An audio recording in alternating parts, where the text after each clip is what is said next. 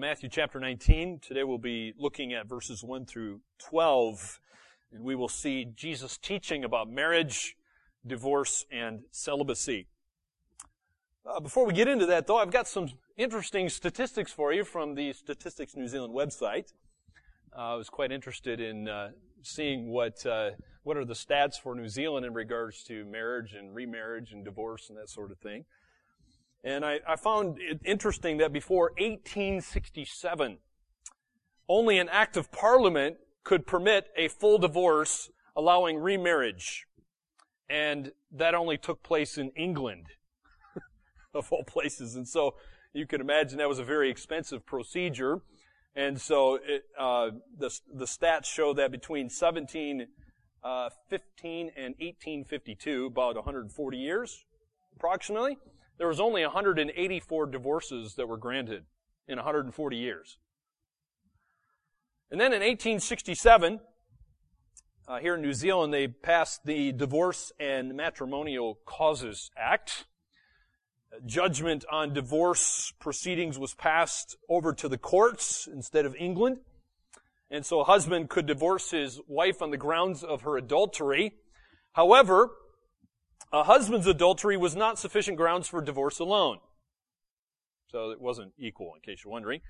A wife also had to prove some other ground uh, for the divorce, something like cruelty, desertion, or bigamy were three examples given. And so all cases were heard in Wellington, and there had to be three judges present. And then in eighteen eighty-one, the, the Divorce and Matrimony Act changed so that there was they only had to have one judge in Wellington to hear the petitions. In eighteen ninety-eight, the Divorce Act was passed. Uh, then what that changed was that the grounds for divorce were based on uh, matrimonial fault, and they gave five things.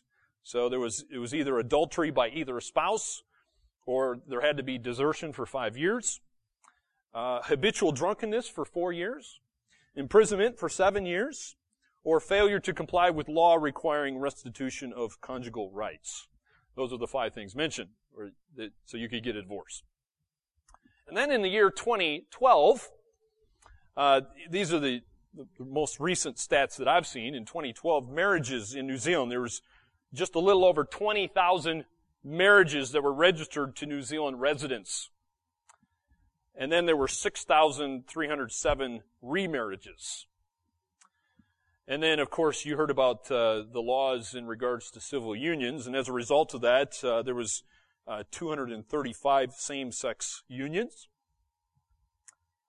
And divorces, there was eight thousand seven hundred eighty-five divorces granted in New Zealand in the year twenty twelve. So they figured that out to be uh, ten point one divorces for every one thousand estimated existing marriages. So in one year, we had we had over eight thousand divorces in New Zealand of a population of four million. So as you can see, we're not in a good place. We're not, and, and I don't mean as in a country. I mean, as far as spiritually speaking, in God's eyes, we're not in a good place.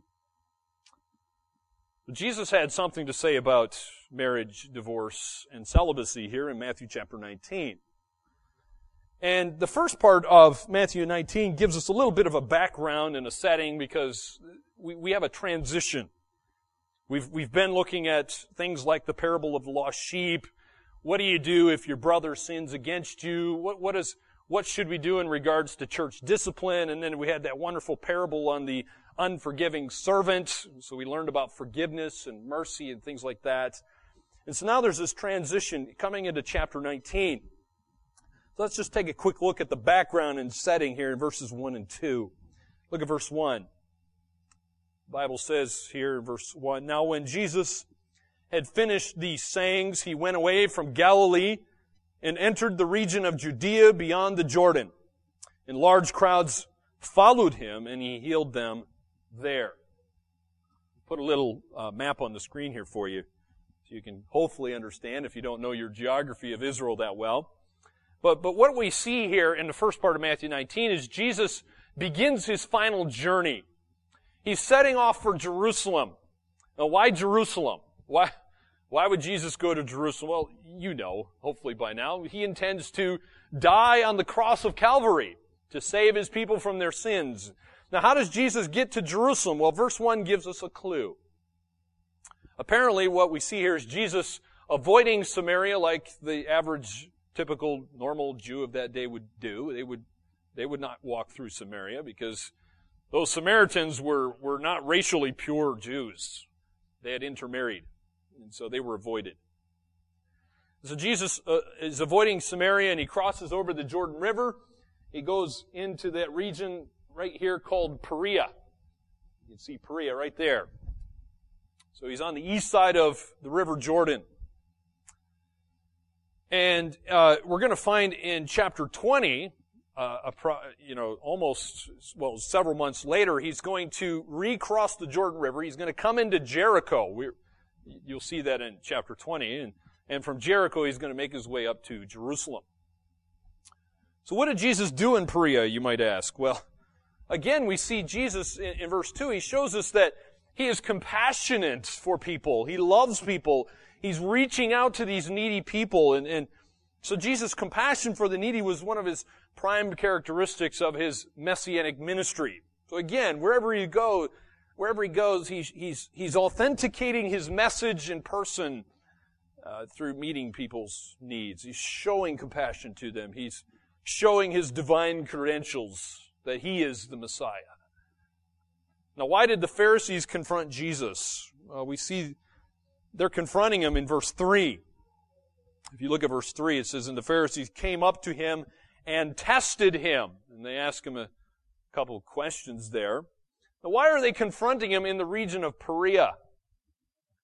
Why did they test him about the issue of divorce? Because if you look at verse three, that's the question they ask. Of all the things they could ask Jesus about, of all the things they could test him about, why divorce? Well, look at verse three, because it says, they tested him by asking, "Is it lawful to divorce one's wife for any cause?" I mean, does that question just seem like out of the blue to you? As I was reading, I'm like, man, it's like you get blindsided. Where did that question come from? I was trying to figure out why, why that question? Well, if you know anything about the region of Perea, you might understand why possibly they're asking this question. Perhaps the Pharisees asked Jesus about divorce because this is the region where King Herod Antipas beheaded John the Baptist. You remember why John the Baptist was beheaded? Why was he not liked? Because he had confronted King Herod Antipas about his divorce and remarriage. And that, that didn't go over too well with, with uh, him and, and the queen. And so John the Baptist was killed and beheaded as a result of that. So maybe they're hoping that King Herod would hear Jesus' answer, and maybe they're hoping he wouldn't like his answer either and do their dirty work for him and kill Jesus. Possibly the reason why they're bringing up this question. Well, Jesus is not afraid of addressing hard issues, and so he addresses the, this issue of the legality of unlimited divorce. Because remember, they're asking here, in verse three, hey, is it okay, is it lawful to divorce one's wife for any cause? So let's look at the legality of the unlimited divorce issue that they're bringing up here in verse three. If we, if we read on, Jesus answers them in verse four, and he says, "Have you not read that he who created them from the beginning made them male and female, and said, therefore man shall leave his father and his mother, and hold fast to his wife, and the two shall become one flesh. So they are no longer two, but one flesh.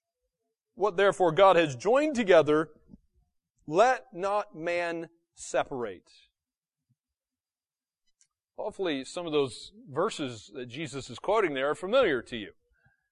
Verse three says that the Pharisees came to Jesus to test him. That's an interesting word, test.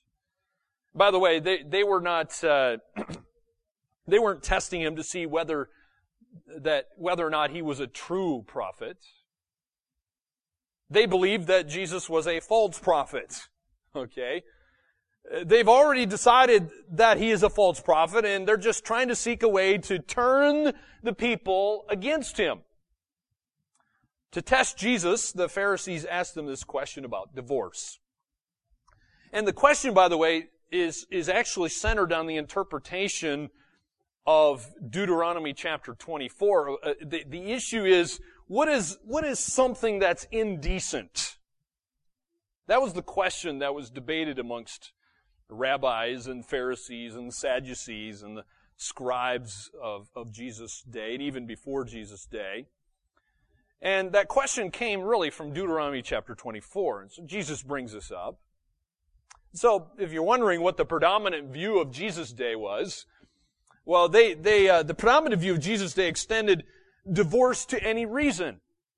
And that's why they're, they're mentioning here, hey, is it lawful to divorce one's wife for any cause?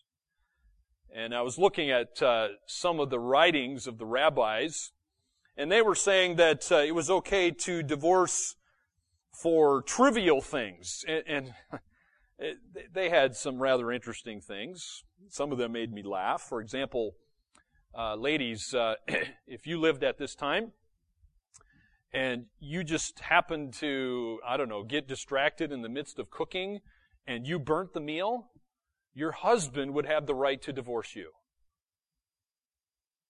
That was one of the... Bad cooking was one of the examples that the rabbis gave for being able to divorce your wife. Another one, another one of the rabbis said, hey, if you find a prettier woman, then you can divorce your wife. And go ahead, by all means, you go for the prettier woman. Those were just some of the ideas that was being taught of Jesus' day. So what does Jesus think about this interpretation? Is it okay to divorce one's wife for any cause? Well, Jesus responds with a weightier quote from the book of Genesis. Hopefully you've, you've read the book of Genesis. You've seen some of these quotes before. And why would Jesus go back to Genesis? Well you, well, you have to understand something about Jewish hermeneutics, the Jewish interpretation.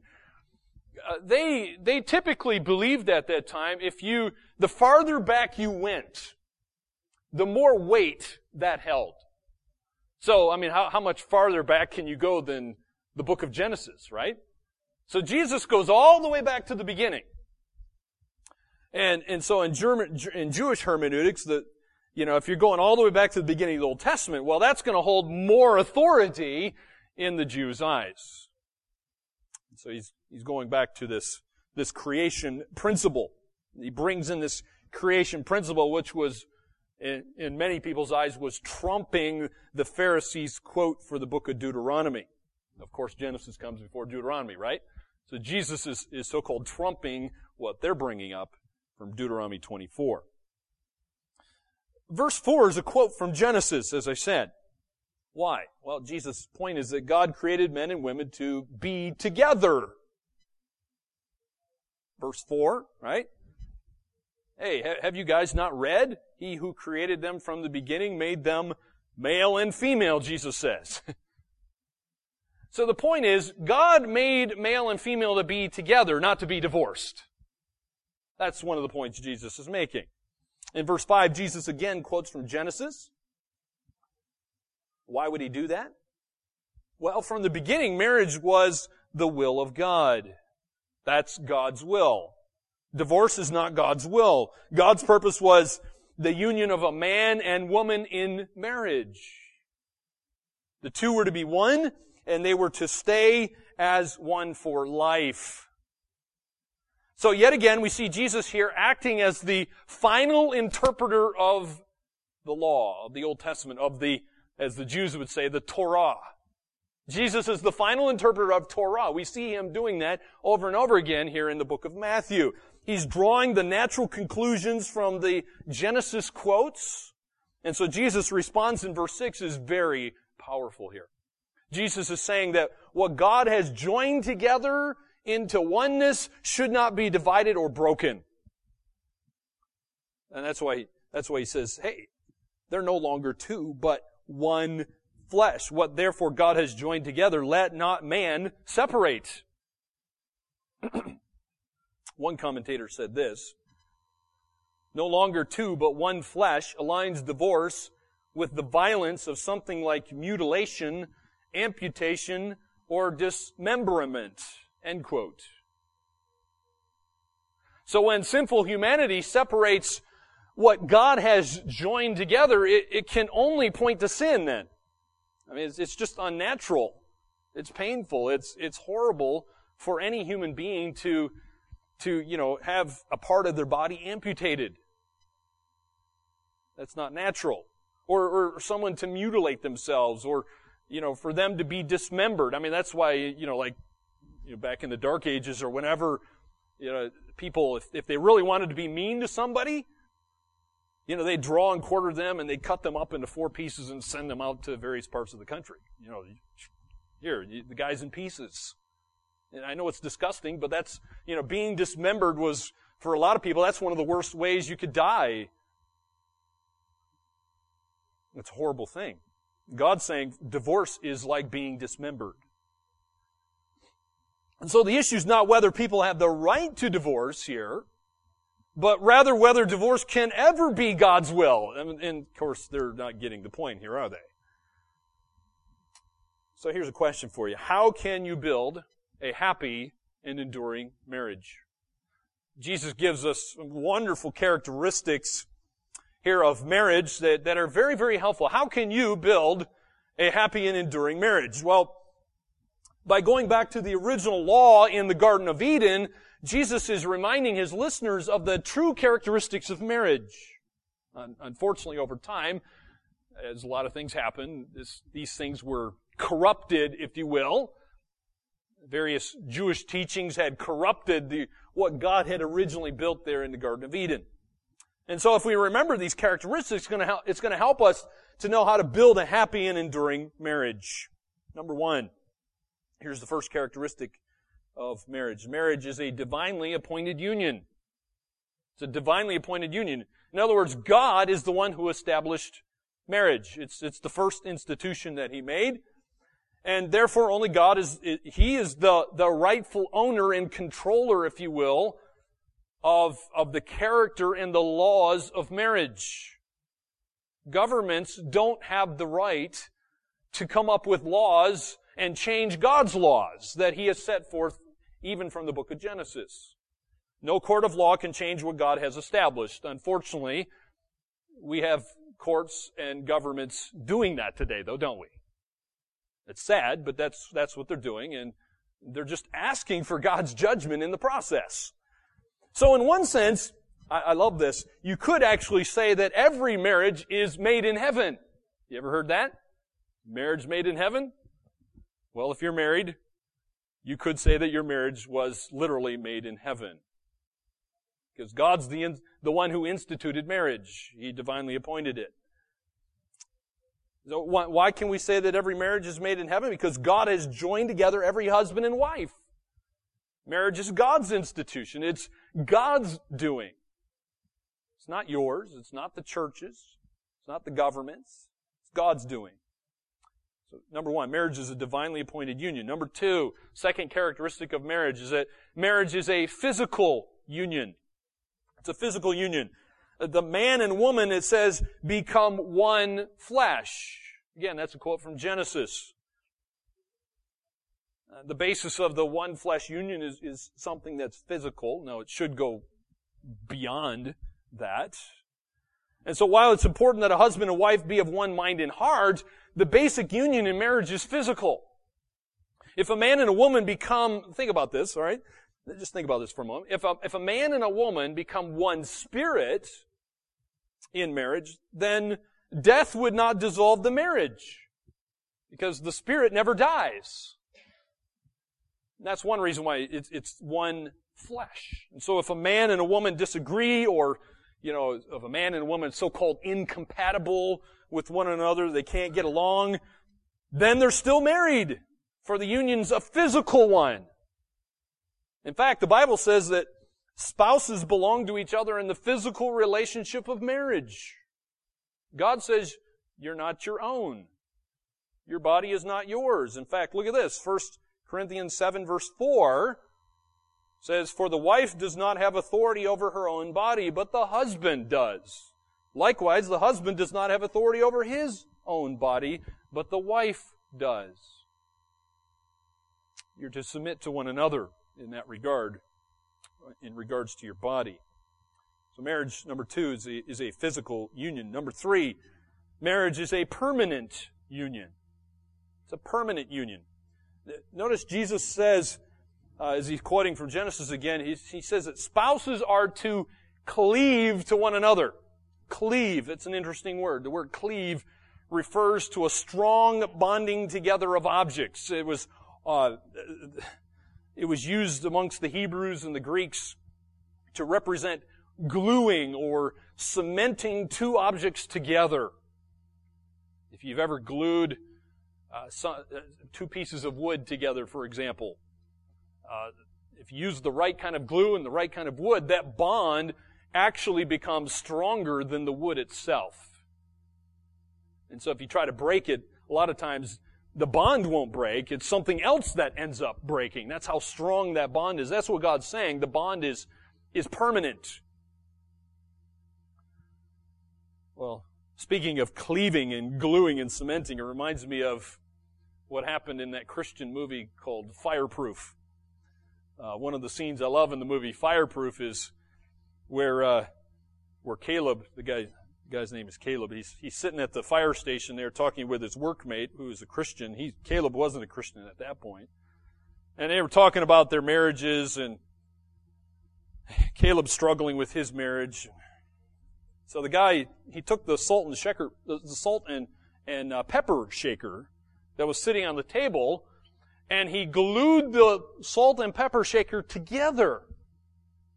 And he was doing that as an illustration to show how How two become one, and it's it should be an unbreakable bond, and when you try to rip them apart, it ends up destroying both.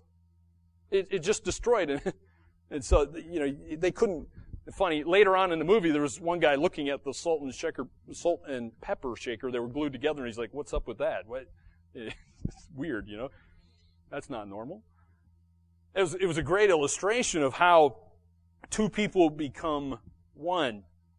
God's original design was that one man and one woman spend one life together. That's, that's the way He originally designed it. So God's original law knows nothing of trial marriages. God doesn't know anything about shacking up with one another and seeing whether or not we're compatible. That, that does not fly in God's book. God's law requires a husband and wife enter into a marriage without reservations. It's it's a it's it's not you know it's not a uh, well you know I'll give this a trial I'll give it a you know I'll give it some time to see if this is going to work, and you know I'm just going to live with a person to see if we're actually compatible. That's unacceptable in God's book. That's certainly not a true characteristic of marriage. Number four, the last characteristic of marriage here, is that marriage is a union between one man and one woman.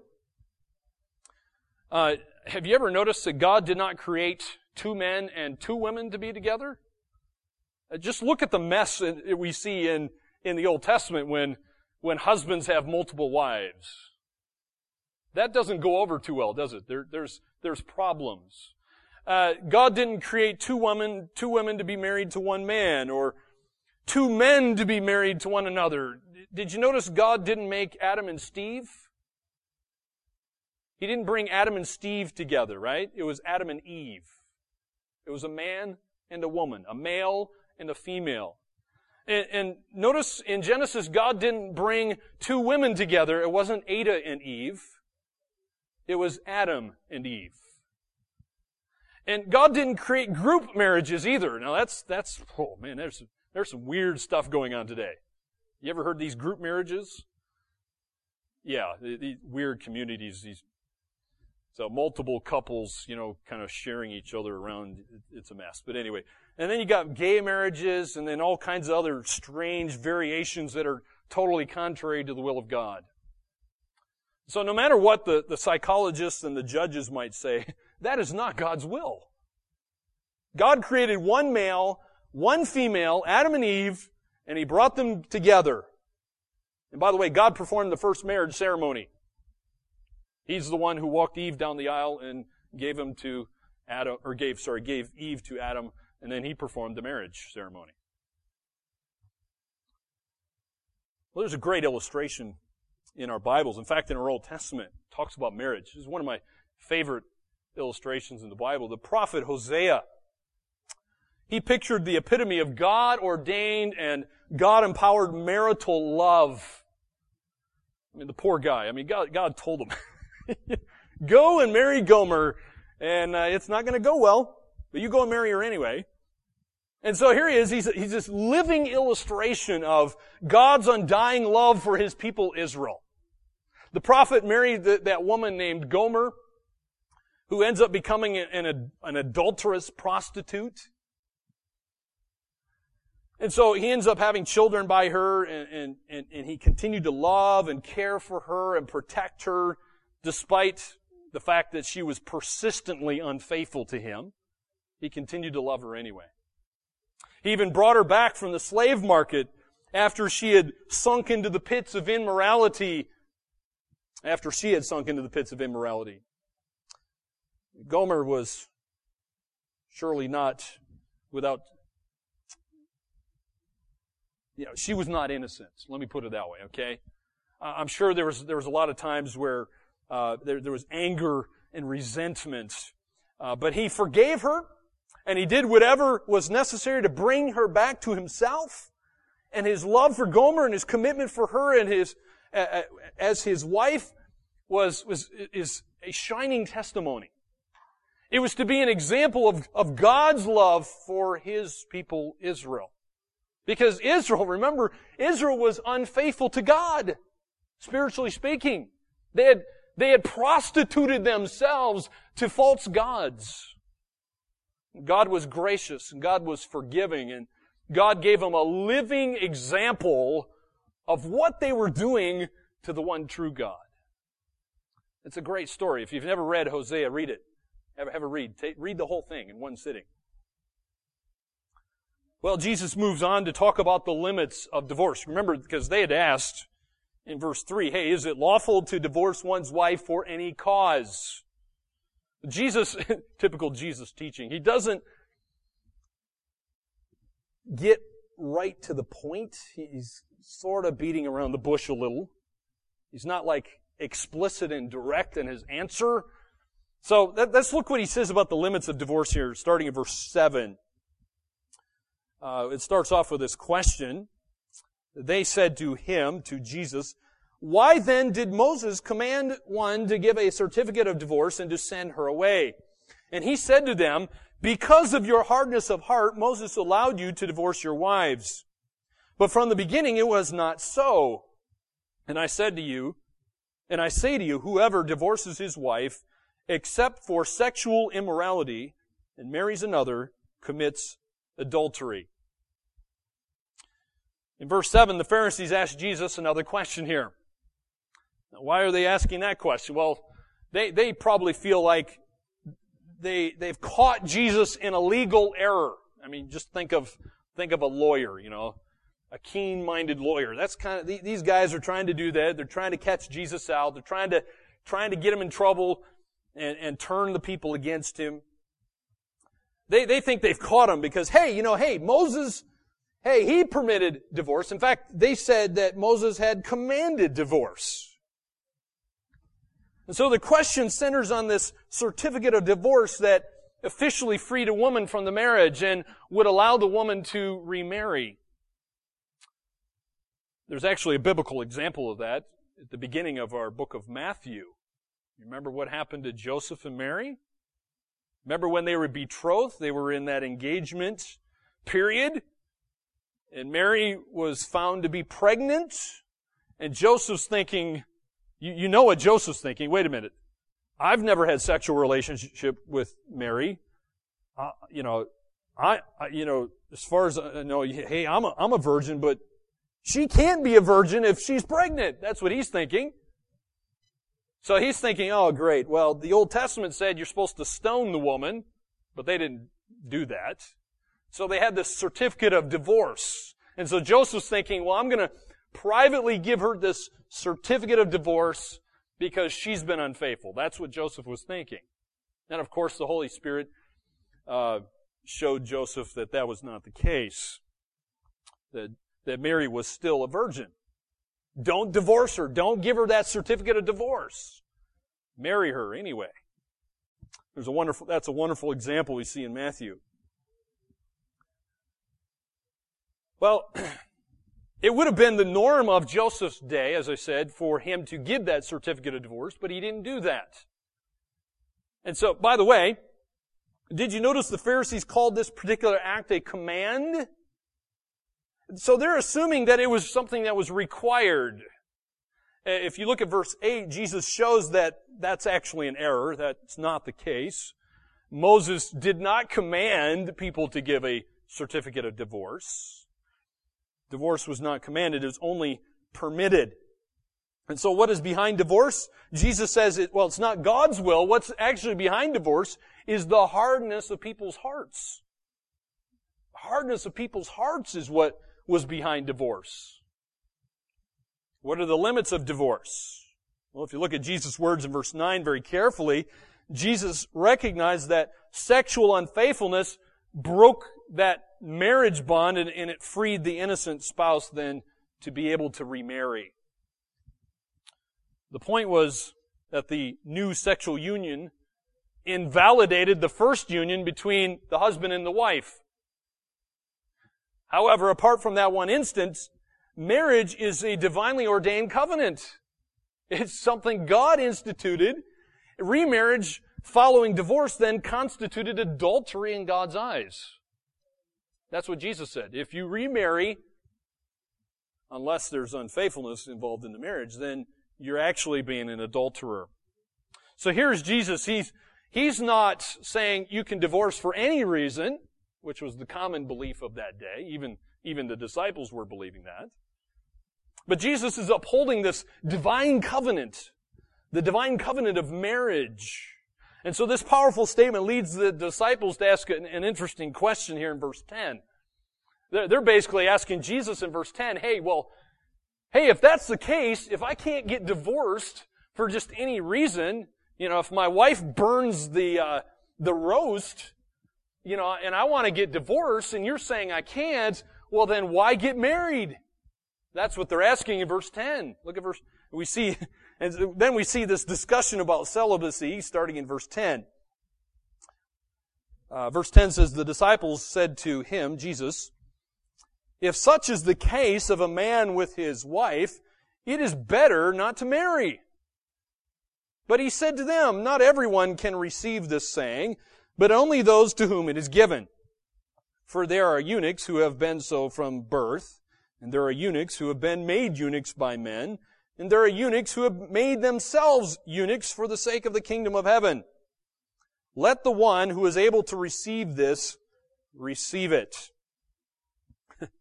What an interesting discussion.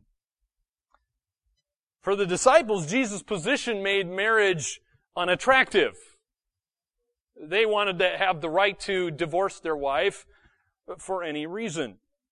And uh, they were afraid, as, as a lot of people are even today, people are afraid of being so-called stuck uh, or trapped in an unhappy relationship. They, they want the out clause, if you will. And so they asked Jesus, hey, why marry? Why marry? Why get married? Well, in verse eleven, Jesus responds, and, and he's saying that not everybody can accept what the disciples have said about celibacy. That, that's what he's, he's saying there. And so the disciples, they're, they're speaking of something they don't truly comprehend. But Jesus wants, he's, he's going to clarify this true significance for us here.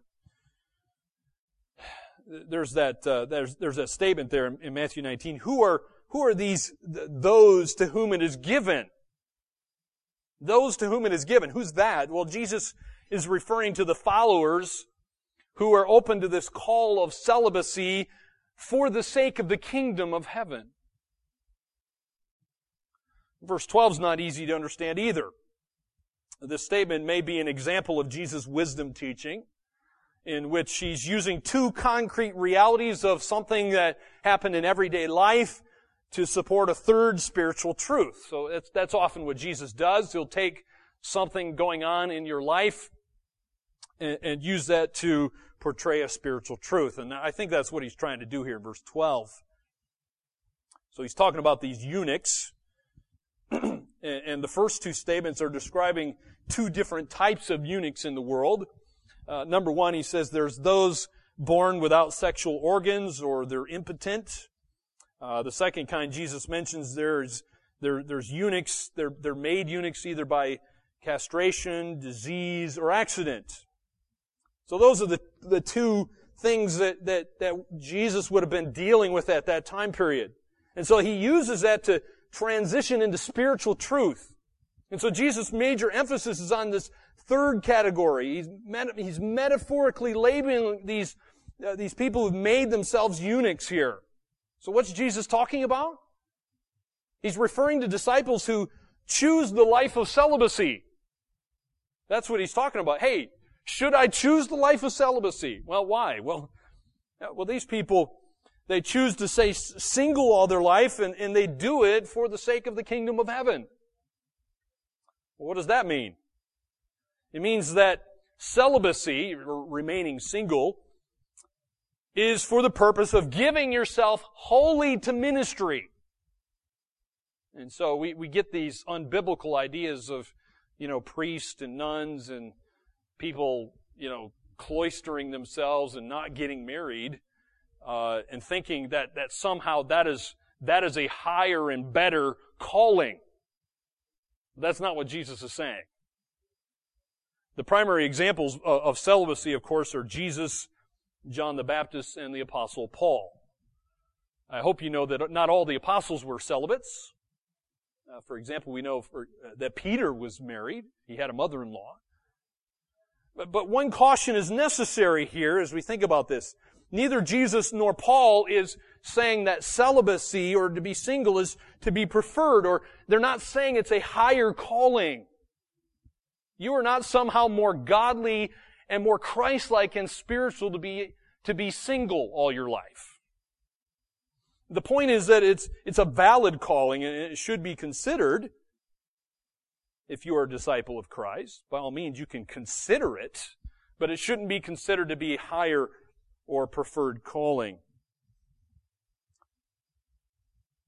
Let's make some application from our text here. So, as we think about uh, Christian marriages today, there's a number of ways we can apply this. Number one, uh, realize this, okay? The standards that Jesus is teaching is, is for Christians. It's not for the world. Okay, the, the, the believers must not impose these standards on unbelievers. Okay, th- this has nothing to do with unbelievers. Jesus is talking to his disciples here. He's, t- he's talking to believers for the most part. Okay, so these standards are for Christians, not for the world. Number two, your past is wiped clean by your conversion to Christ. Okay? Because many persons become Christians after they've either, you know, they, they're married and sometimes they get divorced. They have the right to marry for the first time as Christians. Okay? All of your sin comes under the blood of Christ, including divorce. Okay? Number three. Believers should stay married to unbelievers if that is possible. Uh, that's what the Bible's talking about in First Corinthians chapter seven. Read, you can read that context for yourself. And so uh, it, Paul's saying there in First Corinthians seven that sometimes an unbeliever can be married to a believer. Uh, maybe they were unbelievers to start with. One of them becomes a Christian. Then by all means, try to stay together. Sometimes God will use the believing spouse to reach the unbeliever. However, It's not. Po- it, it, it is possible that the unsaved spouse is not going to want to stay. If the unbeliever wants to leave, well, then Paul says you, you got to let them leave. There's you can't keep them. Paul says let the unbeliever go. If they don't want to stay, then let them go. Number four, divorce and remarriage are not unforgivable. Okay?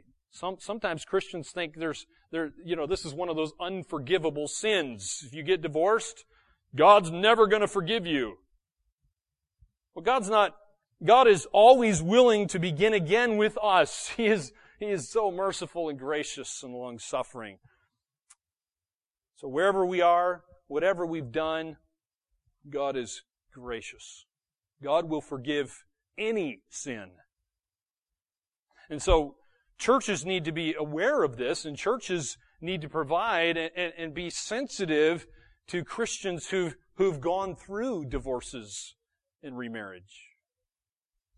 Okay, I'm not, I'm not saying we should overlook sin. That's not, that's not my point. But Christians shouldn't, like, you know, well, I'll, I'll get to this in a moment. Let me just say my next point, all right?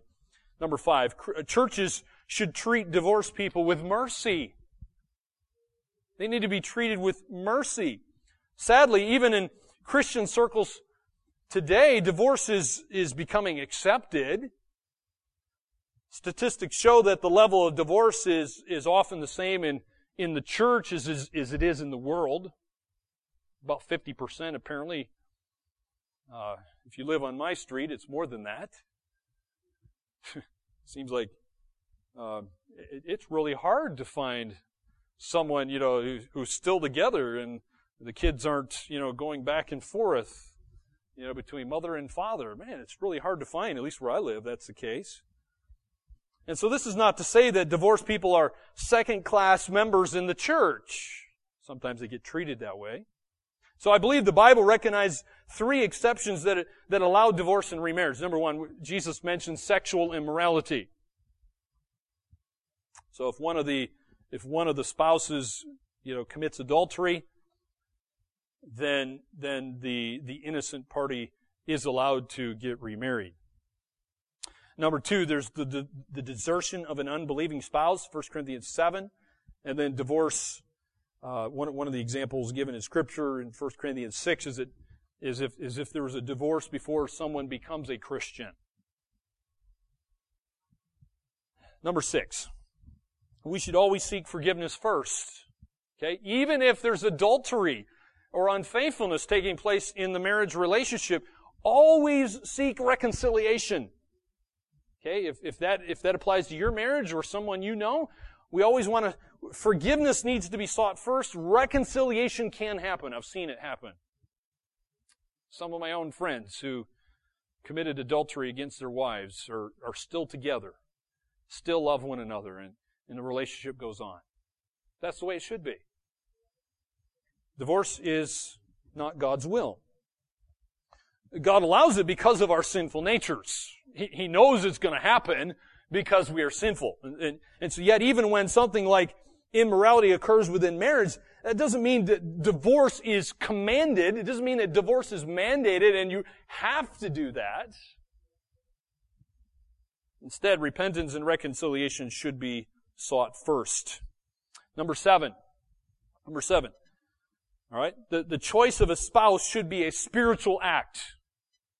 It should be a spiritual act. So those of you who are single, get this implanted in your brains, all right? Marriage is a spiritual act.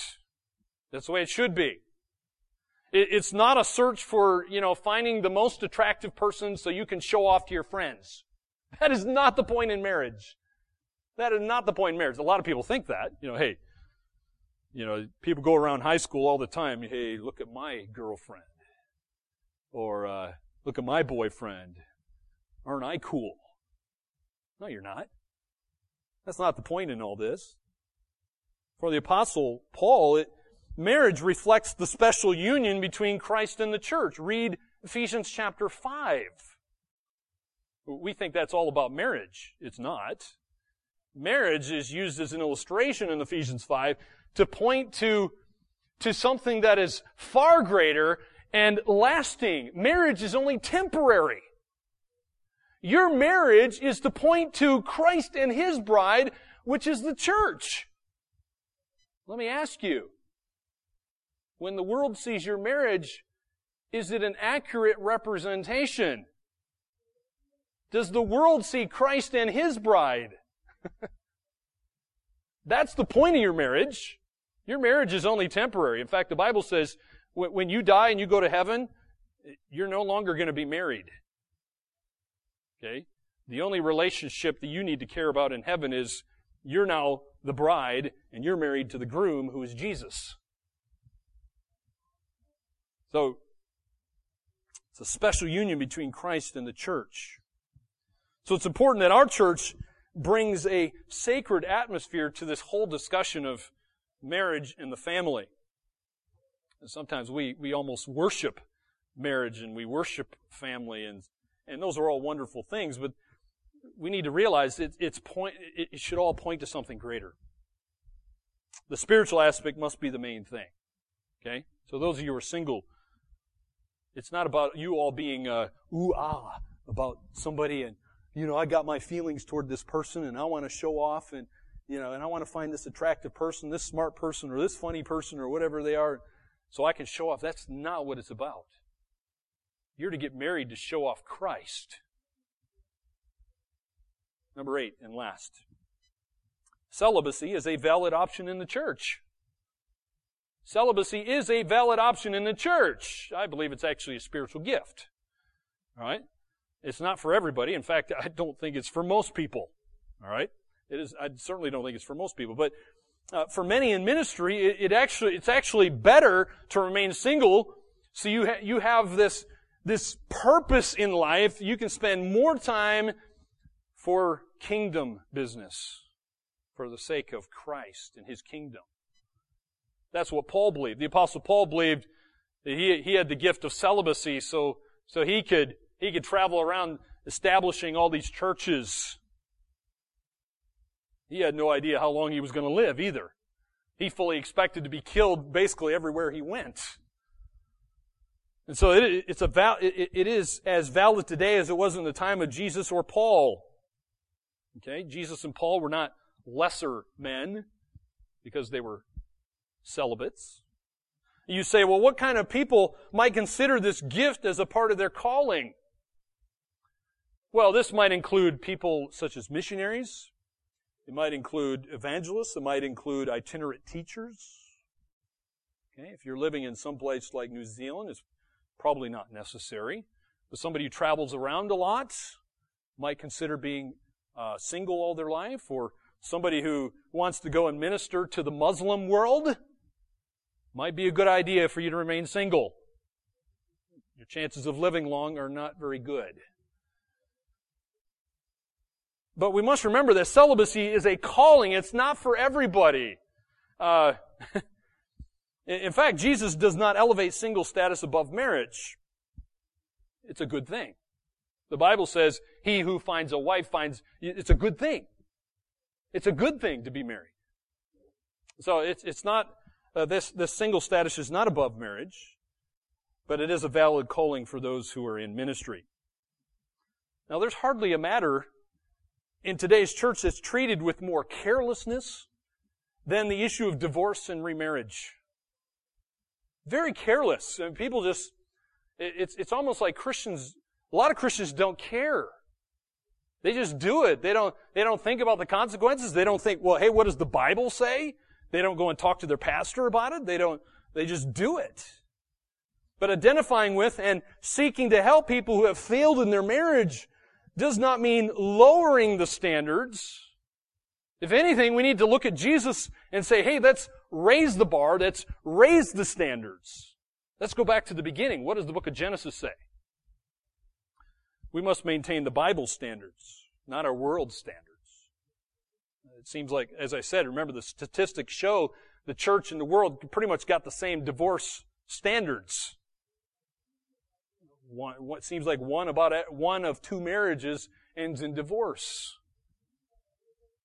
So we got to maintain the Bible standards, but as we do that, let's let's be compassionate, let's be loving, let's understand those who haven't followed the Bible's standards. So remember, one important thing, if you remember nothing else about this sermon today, remember, who is Jesus? Jesus is again showing us that He is the final interpreter of Torah. He's the interpreter of the Bible. He shows that both marriage and celibacy are are valid kingdom realities. He raises the bar. He raises the standard. It's which he, he typically does, doesn't he? And so we need to look to Jesus as the author and finisher of our faith.